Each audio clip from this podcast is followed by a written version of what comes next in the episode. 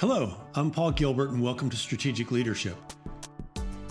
This is a channel where we talk about innovation and management and leadership and all of these great things. And today, I have a very special question to ask each and every one of you Are you a Viking or are you a farmer? That's what we're going to explore today. A great subject. So, before we get into that, let's talk just a moment about what this channel is about, why we have this channel. And it really is to talk about all these subjects I just mentioned of leadership, strategy, innovation. And I believe this is important because I think any organization with an important mission needs to really focus on these things to become the best that they can be. You can't just leave it to chance. We have to really take the bull by the horns and try to make the biggest difference we can in the world. And that comes down to, to using the best practices in all these fields. So, for today's discussion, we're talking about Vikings, which is just fun, and uh, and farmers and the dynamic there. And it's it's an analogy. Um, it's an analogy that is um, one that I used pretty extensively in this book that I wrote called High Performance Agencies The Entrepreneurial Model for Public Parks, Recreation, and Tourism Organizations. This is a, a textbook, um, but it's also a great book for practitioners in all those areas. And I really start out with this Viking farmer dynamic um, and and use that then as an analogy throughout the book to, to talk about uh, what kind of approach you're going to take. And the, the analogy came to me a, a, few years ago, quite a few years ago, actually, um, as we were coming out of the Great Recession. I read an article in the Harvard Business Review. It, it had just one line that caught me. I think it was about investment banking, actually, and they they were talking about when the the recession is over, will there be any Vikings left? And it struck me as, as what an interesting term to use for people that are willing to take risks, people that are willing to push things forward and make things happen. And, and I kind of liked it. So I then wrote an article that appeared in Park and Recreation magazine that was um, had that title of Are You a Viking or Are You a Farmer? And we'll go into that a little bit. Um, one of the fun things that happened was as that article came out, it prompted others to think about the same analogy and the situation that we were in. And there were actually three other articles that came out in Park and Recreation magazine that all played off the same theme, talked about that that article that I had written and and reacted to it in various ways. And it was really it was really a lot of fun. It was it was a conversation, essentially, a conversation that took place over a number of months with different authors writing in, using that analogy as a tool to talk about what they thought was important.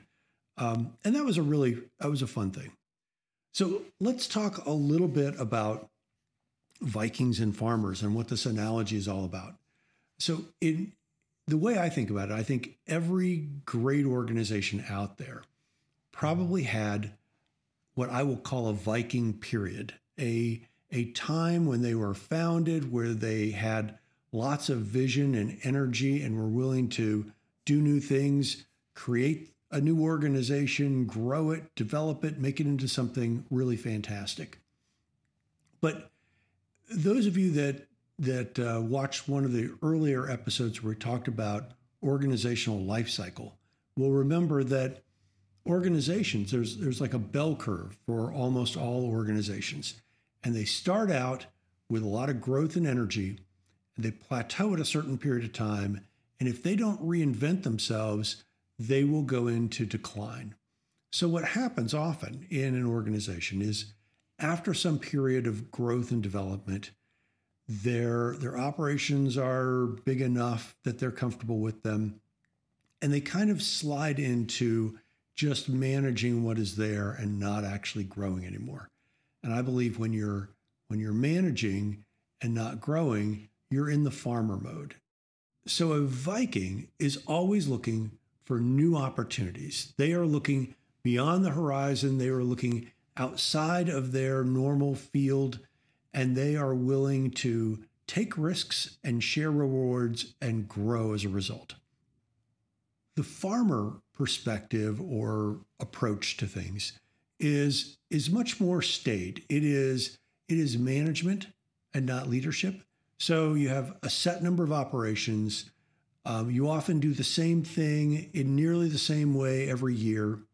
What works becomes the way things are done, and the focus is really internal to your to you know a farmer literally focuses on their fields and a farmer mentality focuses within your field, within your organization, within your existing operations, and manages them, tries to get efficiency out of them, and reacts to external forces.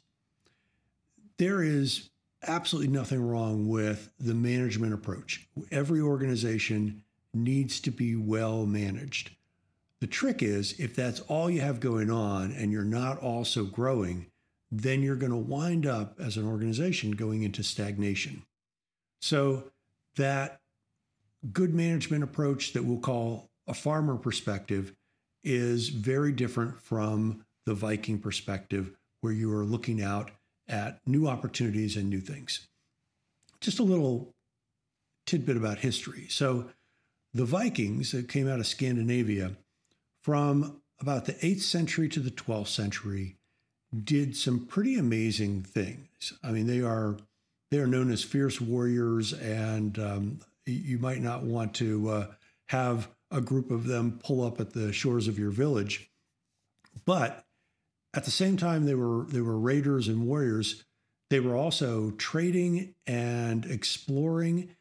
They did everything from create the country of Russia on the east to crossing the Atlantic Ocean and and coming to North America long before Christopher Columbus.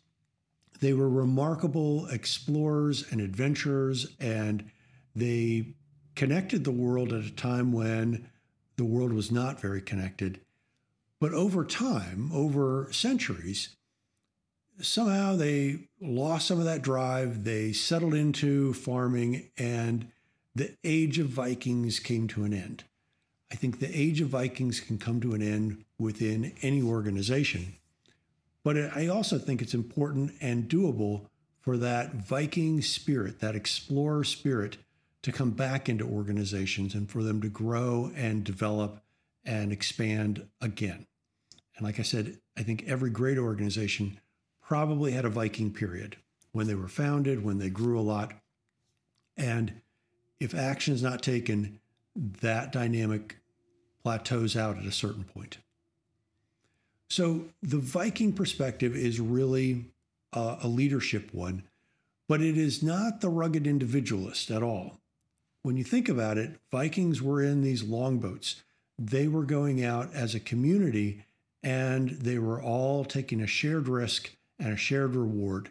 So, as we take this analogy to the next level, being a Viking is building a great sense of team spirit and shared risk and shared reward. And it's taking your group along with you, which is also fantastic leadership. One of the things I think is most important in any organization and kind of fits with the Viking model is innovation. And, and literally, innovation in most cases is really just a matter of thinking beyond your current field and adapting something and using it in a new way. So anyone who has been on a ropes course, they are they are a lot of fun and exciting. And if you think about it, that just came straight out of mountaineering. They took what a few people did climbing up the side of a mountain and they adapted it into something that was actually very safe that anyone could do and created ropes courses for the general public to have an exciting experience. If you look at um, Google Maps as you're navigating from point A to point B, wherever you're going, whether it's Google Maps or or or Waze or any other satellite-based navigation system, that all came from a military system that was developed for military navigation. And someone then took that technology and applied it to a new type of customer, a much broader type of customer. And that was a great innovation. Even if you look at the early web search functions out there, the early internet search functions came from technology designed around medical record searching. So they took something that that worked in one place, they applied it to another field, and that was the big innovation. Often we think innovation and technology are are one and the same. And in reality, most brilliant innovations are really taking an approach, a technology, uh, whatever, from one area that where it's been developed and is used in a small way to another area where it can be used in a much broader way to a different customer, to a different market. And that comes from looking outside of your field. If you're just looking internally at the things that um, you and your competitors are doing, you're not really going to move the ball into an exciting new area. Innovation comes from thinking outside the box, thinking outside your field, and bringing something in that is new and exciting. And when you think about it that way, innovation is in many cases more of a, a market issue than a technology issue. It's about finding something and bringing it in and using it in a new way. And that's really where the high value innovations come from. So after I wrote my article on um, Are You a Viking or Are You a Farmer? I, as I said earlier, it prompted several other um, articles that really became kind of a dialogue about what's the future? And and that's the the benefit of a good analogy. So the next one up was mike mccarty who is a, a good friend of mine. He's the uh, park and recreation director in glenview um, park district in illinois. And he came up with a, a clever thing of using the word valhalla to outline what he thought were the key elements of good leadership. So he had the, the first was V for values. The second was A for assert yourself. Next was L for let the little stuff go.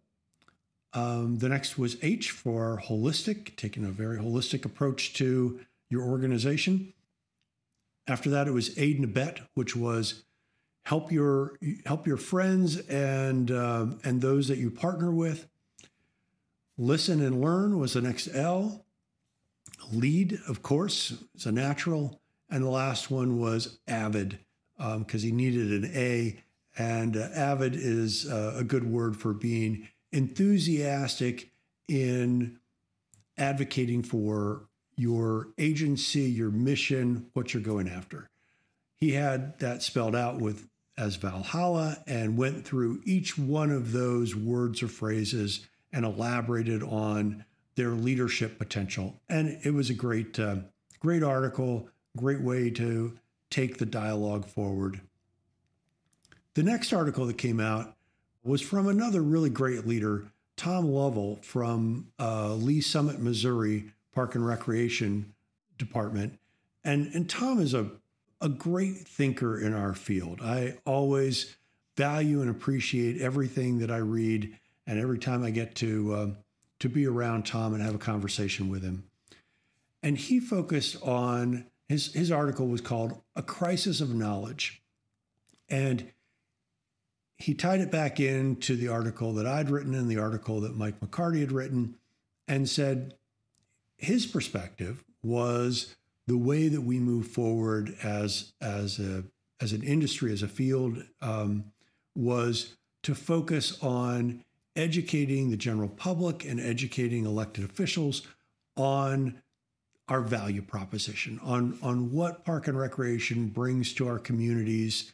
And that's really sound advice. Um, in, in any field, you need to be well positioned. And you can't assume that people understand all the value that you bring. You need to be proactive about framing your, your offerings and telling people exactly what you're doing and what the value to society is for what you're for what you're bringing to the table. So he had a great perspective, um, a little a little different bent than um, than the first two articles, and then there was a third article. Third article. There was a fourth article that came out, and it was from uh, uh, Randolph Ferris, Randy Ferris, and he is currently a natural resource manager for Clay County, Florida. He's also in the park and recreation field. And his article tied into the three that preceded it and talked about really the benefits of cross training and how critical that was to any organization. And that as decisions were made about trimming budgets that there needed to be a, a real strong focus on providing direct services. And so he took it from a little, uh, yet another perspective, another good perspective, but it made for a really fun dialogue with a number of folks in the field batting around this analogy. And I'm just a big fan of analogies in general because analogies and metaphors help us think about things in different ways. Um, not only do they make for great articles and great uh, YouTubes and podcasts, but they also help people frame an issue and help people understand the dynamics in that issue in a unique way when you can tie it into something else that people know. It's very much like innovation. You take something from one field, you bring it over, you adapt it in a new way, an analogy is very much like that. You take something that is known, you bring it over, and you use it in a new and creative way. It also creates a shared language that helps you talk about an issue. As we try to solve any problems out there or move our organization or industry or field forward, it is very helpful to have a shared language and some shared analogies for how we view ourselves, our field, and how we are progressing in the world. So I'm a big fan of, of using analogies. Like I said, in high performance agencies, I used the farmer Viking analogy pretty extensively throughout the book. The other analogy that I used throughout this book that played very well with the Viking farmer one was I talked about organizational entrepreneurs. And I use the definition of an entrepreneur, which really comes down to just a couple of ingredients. And while most people think an entrepreneur is the owner of a company, the definition of an entrepreneur is a little more nuanced than that. It is someone who is willing to take risks and someone who is willing to be proactive in the advancement of their organization. And if you take those two things together, really anyone can be an organizational entrepreneur. They can have a passion for what they're doing, they can be willing to push the envelope, try new things, and they can be willing to be proactive in their approach to any issue. And if you are taking that perspective, the, the entrepreneurial perspective, you're essentially taking the Viking perspective. You're not just going to do things the way they were done last year and the year before and the year before that. You're not going to settle for just looking internally at your operations, but you're really going to be looking beyond what you do today and figuring out how you can grow, where the opportunities are. What are things that are being done in other fields that could be adapted to your field or your organization? And as you do that, you are innovating, you are pushing your organization forward, and you are being a Viking. So, um, as exciting as that may sound, everyone out there can can be a Viking, can be an entrepreneur, but it takes an understanding that that's a desired outcome, and that if you're not proactive about it, the the natural state of things will be to move more and more into an internally focused static position and that internally focused static position can work for a considerable period of time if the outside world isn't changing too rapidly, too dramatically. But as the outside world changes, organizations need to grow and adapt, or they rapidly become less and less relevant to their communities, their constituents, and everyone around them. It's, uh, it's really an interesting lesson that we all need to learn.